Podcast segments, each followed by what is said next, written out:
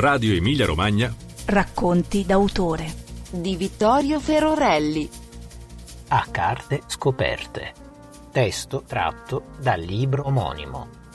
A cura di Paola Italia e del Master in Editoria Cartacea e Digitale dell'Università di Bologna. Bologna, Bologna University Press, 2021.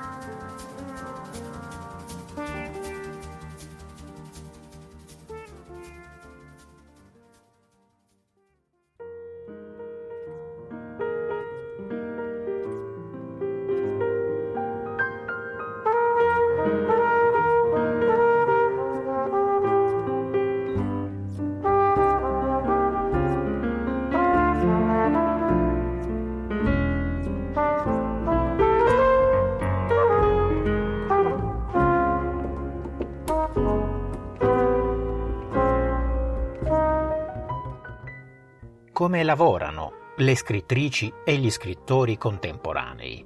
Gli studenti del Master in Editoria Cartacea e Digitale dell'Università di Bologna hanno posto dieci domande molto concrete a una ventina di autrici e autori italiani. Dal libro inchiesta che ne è nato vi proponiamo le voci di Marcello Fois e Alessandra Sarchi, il ricavato delle vendite è devoluto alla campagna di Amnesty International per Patrick Zaki, lo studente dell'Ateneo bolognese arrestato il 7 febbraio 2020 al Cairo e tuttora ingiustamente detenuto. Ringraziamo per la lettura Alessandra Ambrogi e Marzio Bossi dell'Associazione Leggio.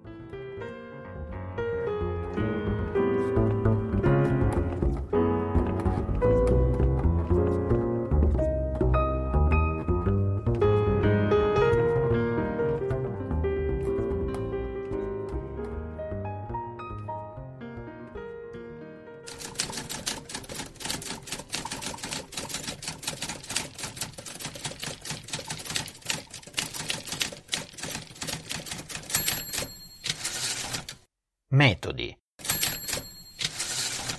Qual è il suo metodo di lavoro? Ma senza dubbio metodo champenois.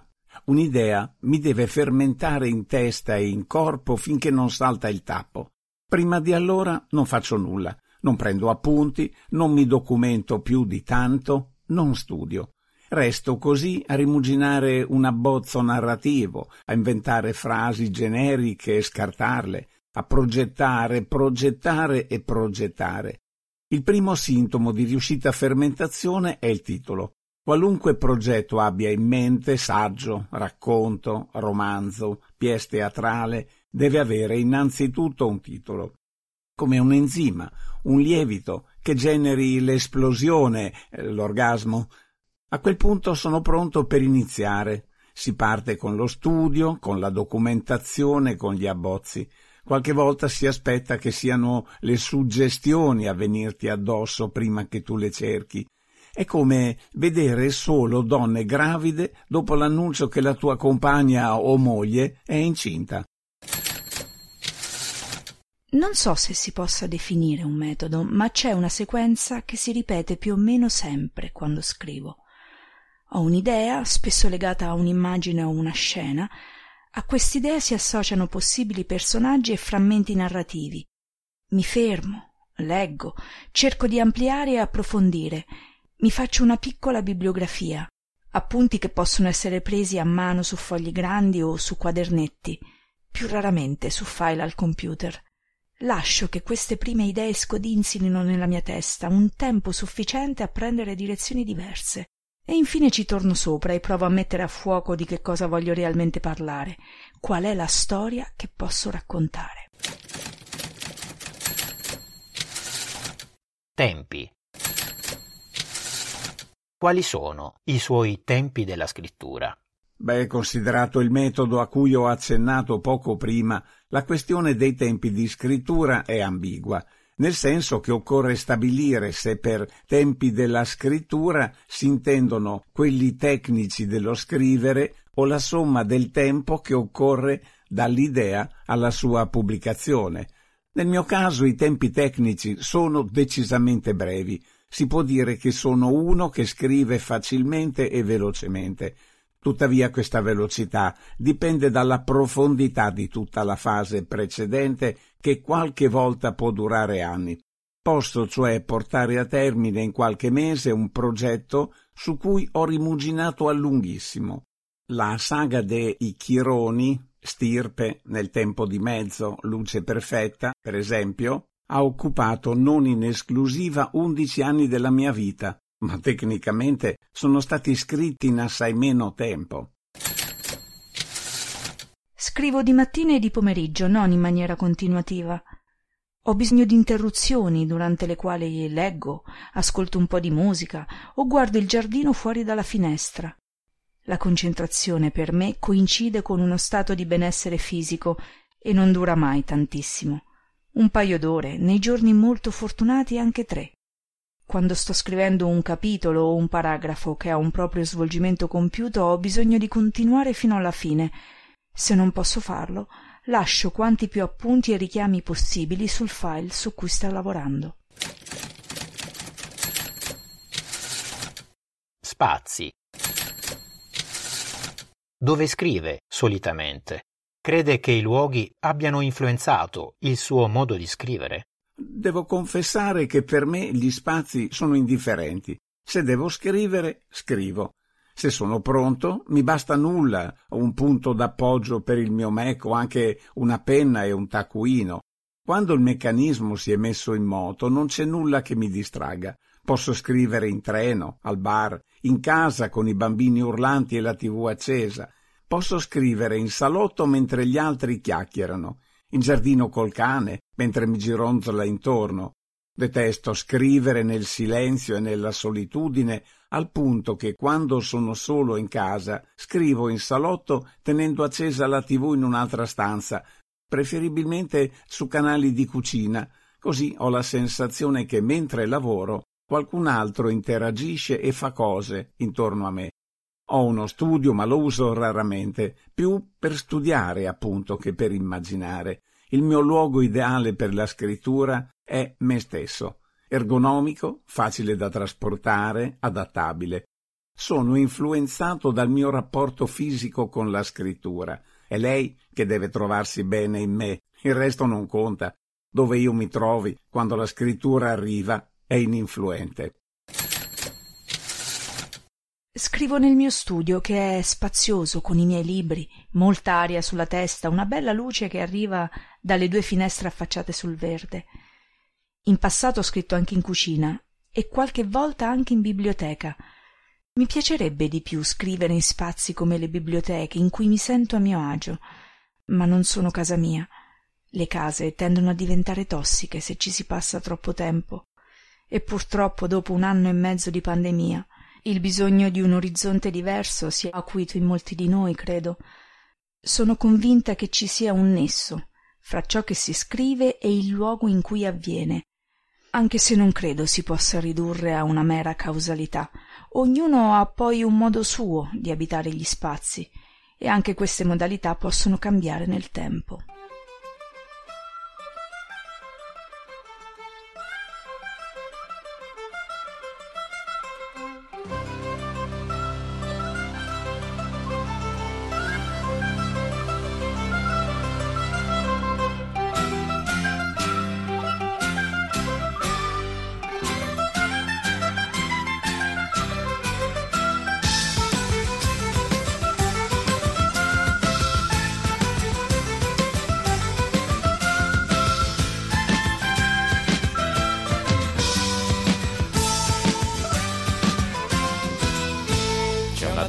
Semina il grano, volta la carta si vede il villano, il villano che zappa la terra, volta la carta viene la guerra, per la guerra non c'è più soldati, a piedi scalzi sono tutti scappati. Angiolina cammina, cammina sulle sue scarpette blu, carabiniere la innamorata, volta la carta e lui non c'è più, carabiniere la innamorata, volta la carta e lui non c'è più. Oh!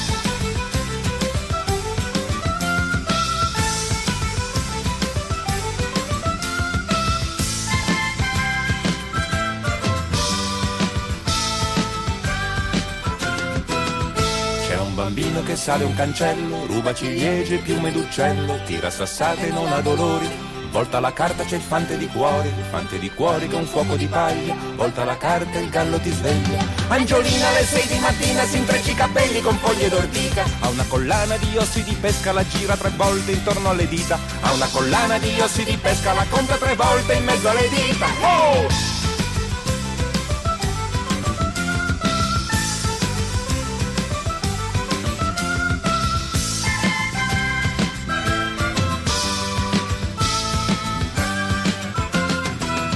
Mia madre ha un mulino e un figlio infedele, gli inzucchera il naso di torta di mele. Mia madre e il mulino son nati ridendo, volta la carta c'è un pilota biondo, pilota biondo, camice di seta, cappello di volpe, sorriso d'atleta.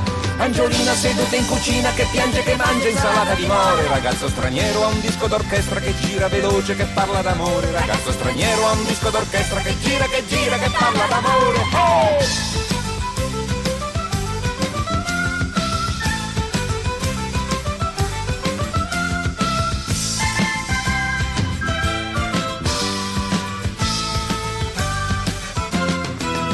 Madame Adore ha perso sei figlie tra i bar del porto e le sue meraviglie. Madame Adoressa puzza di gatto, volta la carta e paga il riscatto. Paga il riscatto con le borse degli occhi, piene di foto di sogni interrotti. Angiolina ritaglia giornali, si veste da sposa, canta vittoria, chiama i ricordi col loro nome.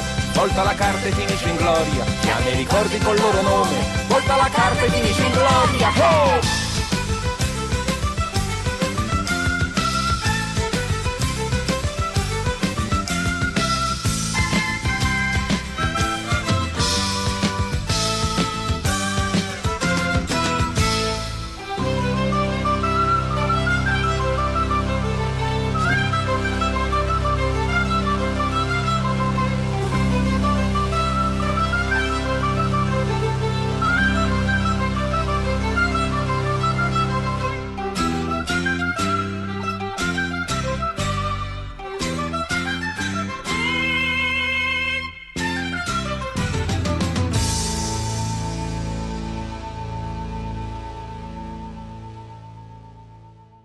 Scrivanie.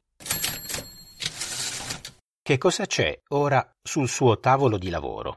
Di tutto. Sono un sostenitore del caos, ma soprattutto della concentrazione che occorre per affrontarlo. Perciò, paradossalmente, sono assai ordinato. Riesco cioè a muovermi perfettamente nel mio disordine. A pensarci, per quanto mi riguarda, il concetto di ordine, di silenzio, di isolamento è legato alla lettura più che alla scrittura. Gli spazi in cui leggo debbono essere nudi, direi monastici. La lettura è un'attività mistica per quanto mi riguarda. La scrittura è profana, corporea, umorale, patologica, erotica. Ogni spazio di scrittura si trasforma immediatamente in un territorio caotico con libri, fogli, penne, foto, telecomandi, supporti tecnici vari, telefono, musica, riesco a scrivere in condizioni assai precarie, ma per leggere ho bisogno di silenzio perché ho della lettura una passione che definirei mistica. Sul mio tavolo di lavoro ci sono anche vari libri che dovrei leggere o rileggere e che mi rammentano che potrei smettere di scrivere in qualunque momento, ma mai e poi mai di leggere. Oltre al computer ci sono almeno quattro quadernetti di appunti, un'agenda, una scatola di liquirizia, una lampada, un portapenne, cartoline che raffigurano opere d'arte, una piccola raccolta di conchiglie, tre piante di cui due piccole crassole e un'orchidea, due libri, una vecchia edizione di Frammenti di un discorso amoroso di Roland Barthes e Amor che muove, linguaggio del corpo e forma del desiderio in Dante, Pasolini e Morante di Manuele Gragnolati. Una piccola volpe in ceramica che un amico mi ha portato da un viaggio in Svezia e una candela profumata. Supporti Fino a quando ha continuato a usare carta e penna? E cosa è cambiato con la scrittura digitale? Ah, io ho fatto le elementari quando ancora ci si esercitava con le aste. Sono favorito dal fatto di essere nato nella provincia estrema dello Stato e all'interno di quella provincia in un territorio impervio e isolato.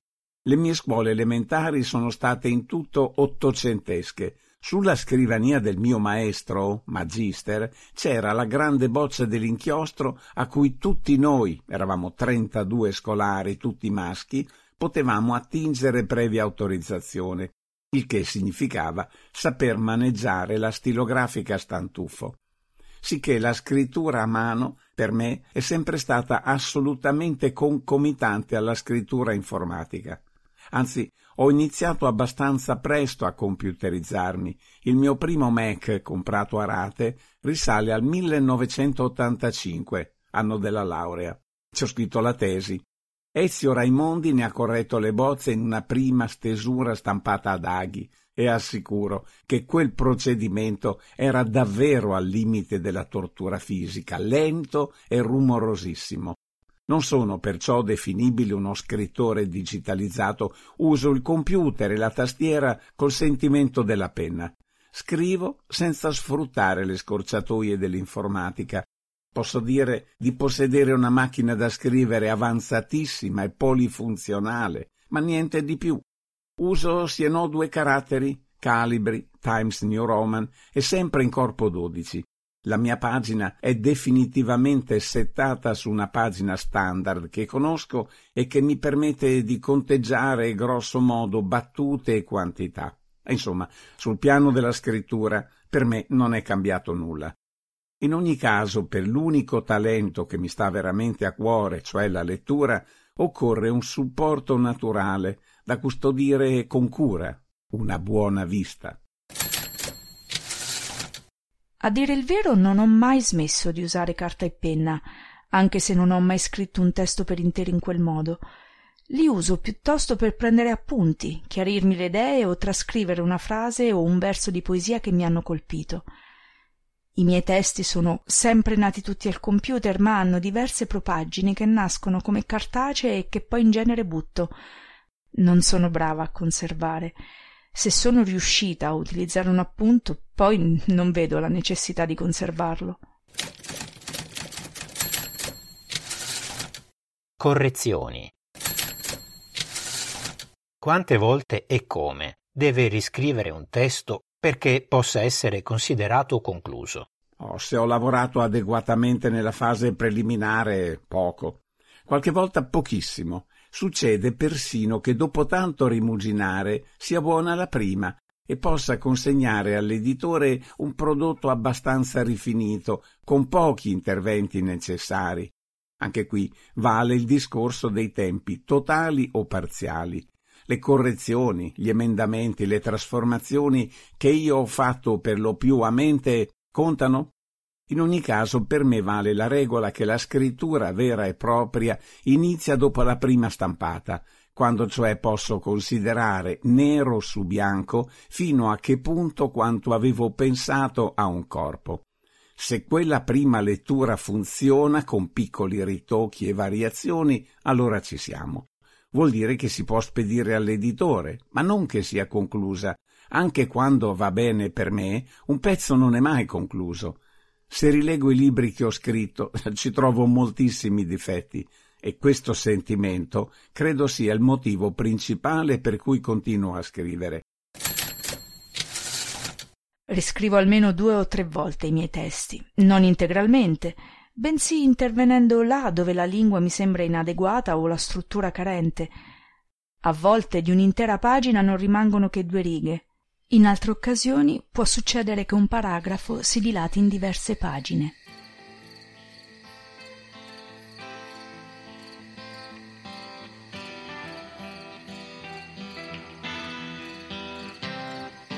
E la notte si strusciava sopra i muri incenti dalla via del decumano fino all'Ateneo, poi strisciava tra i lampioni per guardarsi meglio e balbettava due o tre nomi con le luci a neo.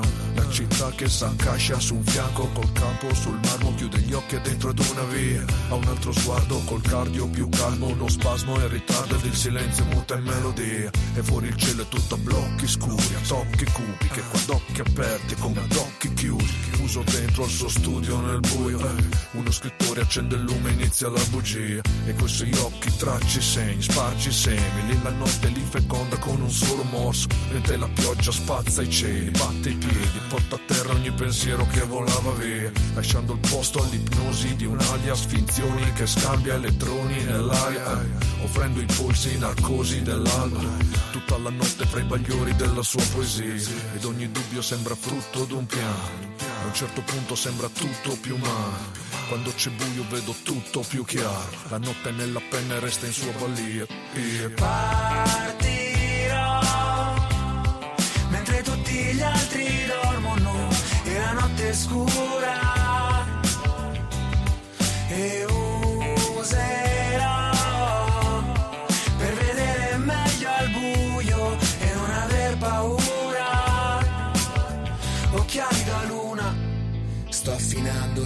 Conoscenze, sto curando le sofferenze, senza leggere le avvertenze, sto ignorando le conseguenze.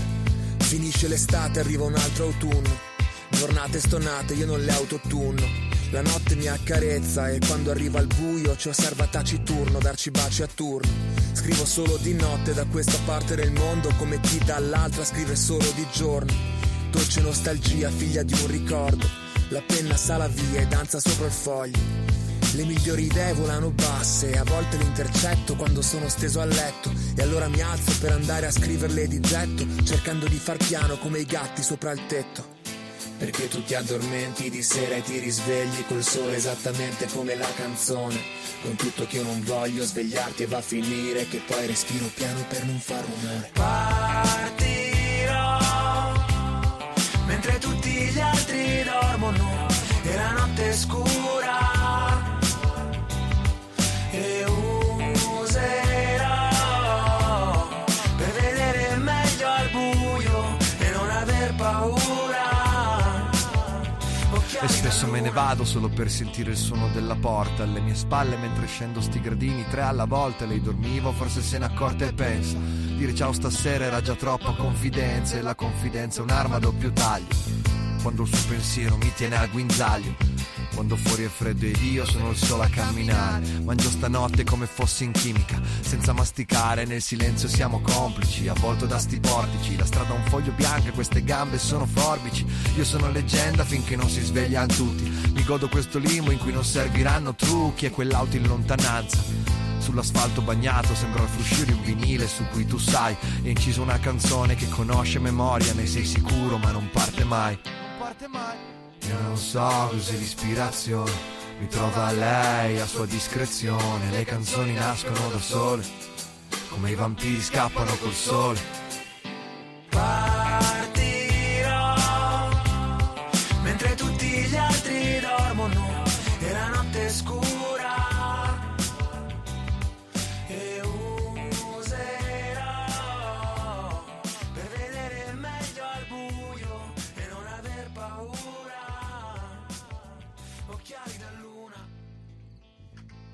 Biblioteche. Qual è il rapporto tra la sua scrittura e la sua biblioteca? Come annota i suoi libri? Non annoto mai i miei libri, sono un maniaco compulsivo. Di alcuni libri che mi stanno particolarmente a cuore, compro copie di servizio proprio per non profanare i volumi. Odio chi li maltratta, chi li segna, chi li spalanca per scioglierne la costola. So che è infantile, forse qualcosa di peggio, ma ho copie di libri che apro solo con cautela e che ho dovuto ricomprare per poterli leggere con tutta tranquillità.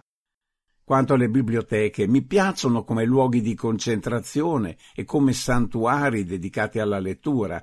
Ho una certa propensione per i luoghi rituali, gli edifici religiosi in genere e gli oggetti di culto, ex voto, crocifissi, acquasantiere, libri. Da ragazzo ogni centesimo che avessi a disposizione era votato all'acquisto di libri. Da collezionista maniacale ho una certa propensione per la tassonomia. Nella biblioteca della mia scuola erano conservate soprattutto enciclopedie e ho sempre adorato leggerle, constatare come elementi difformi che iniziano con la stessa lettera possano convivere nello stesso volume. Ci sono libri che periodicamente rileggo o che ritengo utile avere intorno mentre scrivo. Si tratta di autori che amo o che rappresentano per me dei modelli. Vi sono anche letture in cui trovo soluzioni brillanti a problemi di tecnica narrativa che sorgono durante la scrittura. A guidarmi attraverso i miei libri ci sono migliaia di post-it, segnalibri in carta e piccole sottolineature fatte a matita, più frequenti nei saggi che nella narrativa. Modelli. Quali sono i modelli a cui si è ispirato per i suoi testi? Sono un narratore. I miei modelli, esclusi quelli che sono sostanziali e inderogabili, Iliade, Odissea, Bibbia, Divina Commedia, Decamerone, Don Chisciotte, operette morali, appartengono a una classe di scritti che prediligono il contatto stretto, direi genetico, tra una trama e una scrittura. Non mi convince l'idea che possa bastare la buona scrittura o la buona storia. Devono essere buone entrambe. Spesso si confondono i piani, ma io credo che esistano buoni scrittori, spesso grandi scrittori, che tuttavia non sono narratori e che esistano narratori che non sono grandi scrittori. Fra costoro ci sono quelli che piacciono a me e ai quali mi ispiro, i grandi narratori con una grande scrittura. Fare un elenco che tra l'altro è abbastanza preciso mi deprimerebbe perché non farebbe altro che convincermi dell'inutilità del mio operato. Di fronte a certi capolavori antichi e moderni viene voglia di smettere di scrivere ma per fortuna la scrittura è un mestiere paradossale. Ci vuole molta presunzione per intraprenderlo, ma anche molta presunzione per considerarsi all'altezza di tutte le cose meravigliose che sono state scritte. Ma devo dire che al di là di tutto questo mi porto addosso un patrimonio locale di modelli autoctoni. Sono nato esattamente a metà tra la casa di Grazia Deledda e quella di Salvatore Sata. Alice Munro è la scrittrice che ho studiato con più attenzione per la costruzione narrativa, mentre Elsa Morante e Paolo Volponi per la lingua. Ma trovo sempre difficile indicare modelli. Quelli che teniamo più presenti non necessariamente sono quelli che ci influenzano di più. Esiste una memoria letteraria involontaria, per fortuna. Editori quanto ha influito sulla sua scrittura il rapporto con gli editori e i redattori?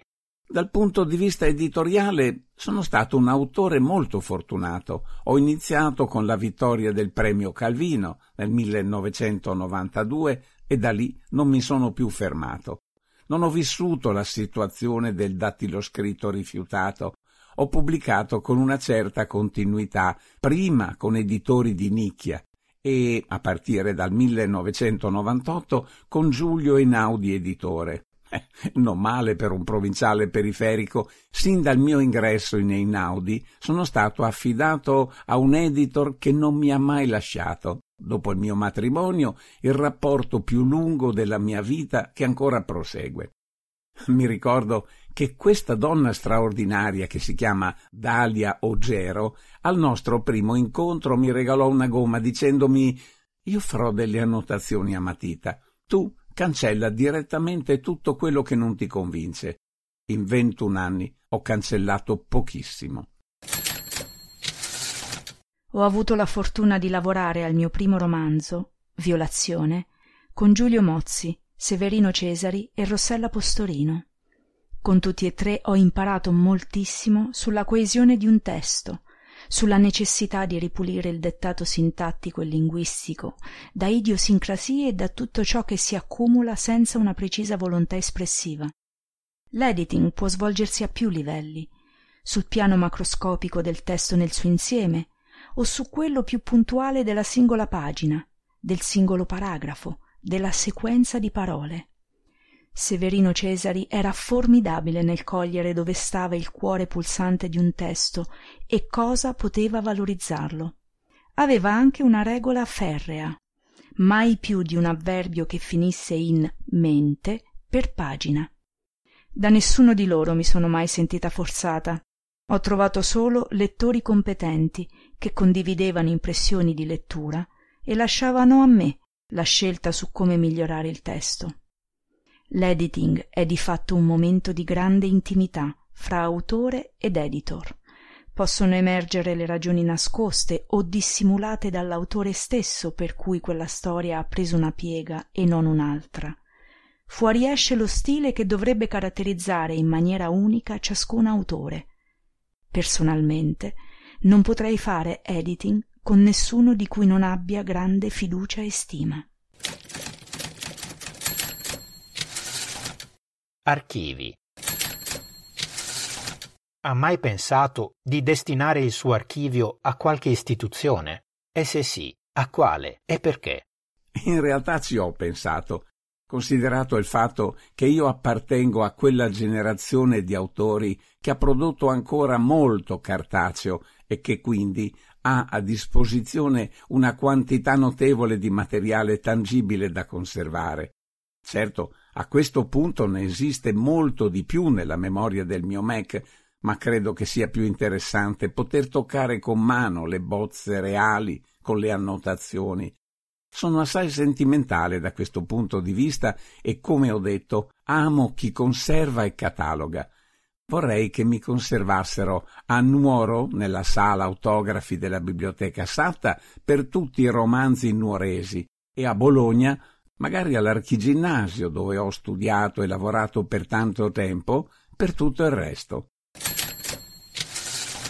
Mm, tendo a essere molto disordinata, a mescolare bollette e appunti di lavoro, quindi ho un terrore sacrosanto di affidare le mie carte a qualcuno.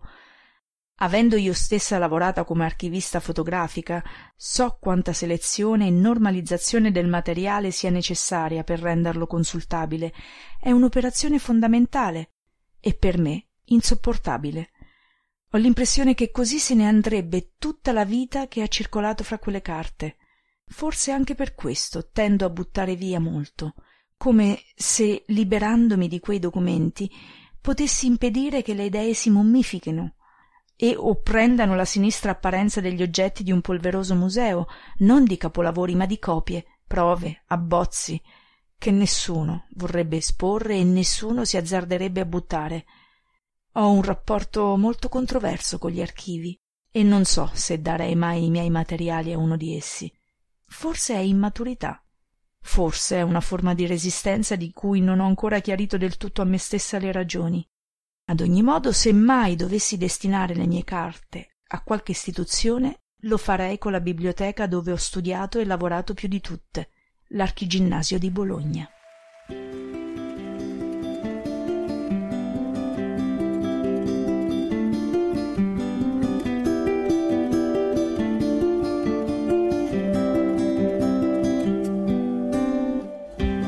Ti ha dimenticato non si sa se ti ha lasciato andare o se in realtà ti sta cercando ancora nella borsa tra patente e occhiali.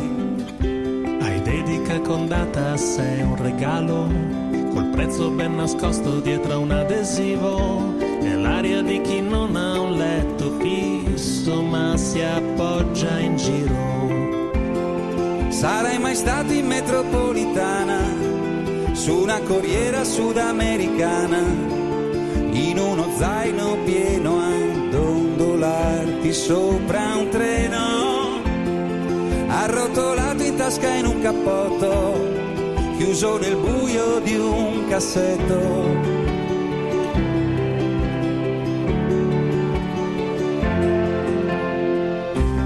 Pagine unte con le briciole addosso cerchi olimpici di vino rosso è una formica pietrificata del secolo scorso.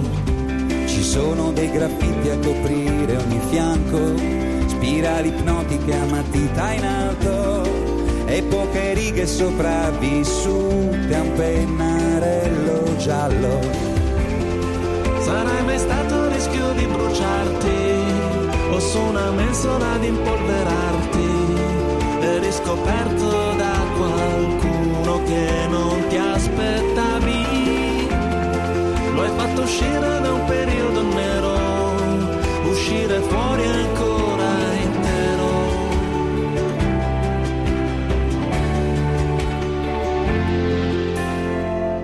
Una storia che non conosci, non è mai di seconda mano, è come un viaggio improvvisato a chilometraggio illimitato. Una storia in cui tu ti specchi con i tuoi occhi da marziano, è come una lanterna magica che non si ferma. Finito di stampare nel mese di agosto di un anno povero con poco inchiostro, un sangue nobile che colora ogni tua parola. Hai mai viaggiato tutta una notte, attraversando un temporale forte? Ti sei trovato aperto ad asciugare sotto al sole? Ho illuminato fino alla mattina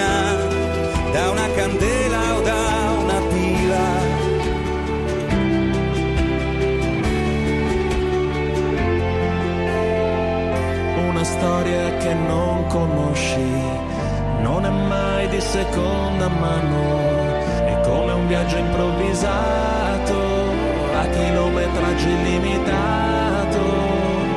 Una storia in cui tu ti specchi con i tuoi occhi da marziano, è come una lanterna magica che non si ferma. Le storie che non conosci non sono mai di seconda mano.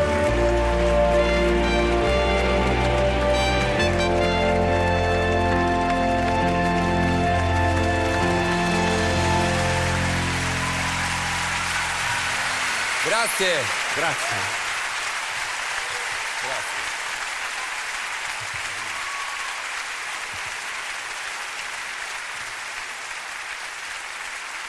Grazie.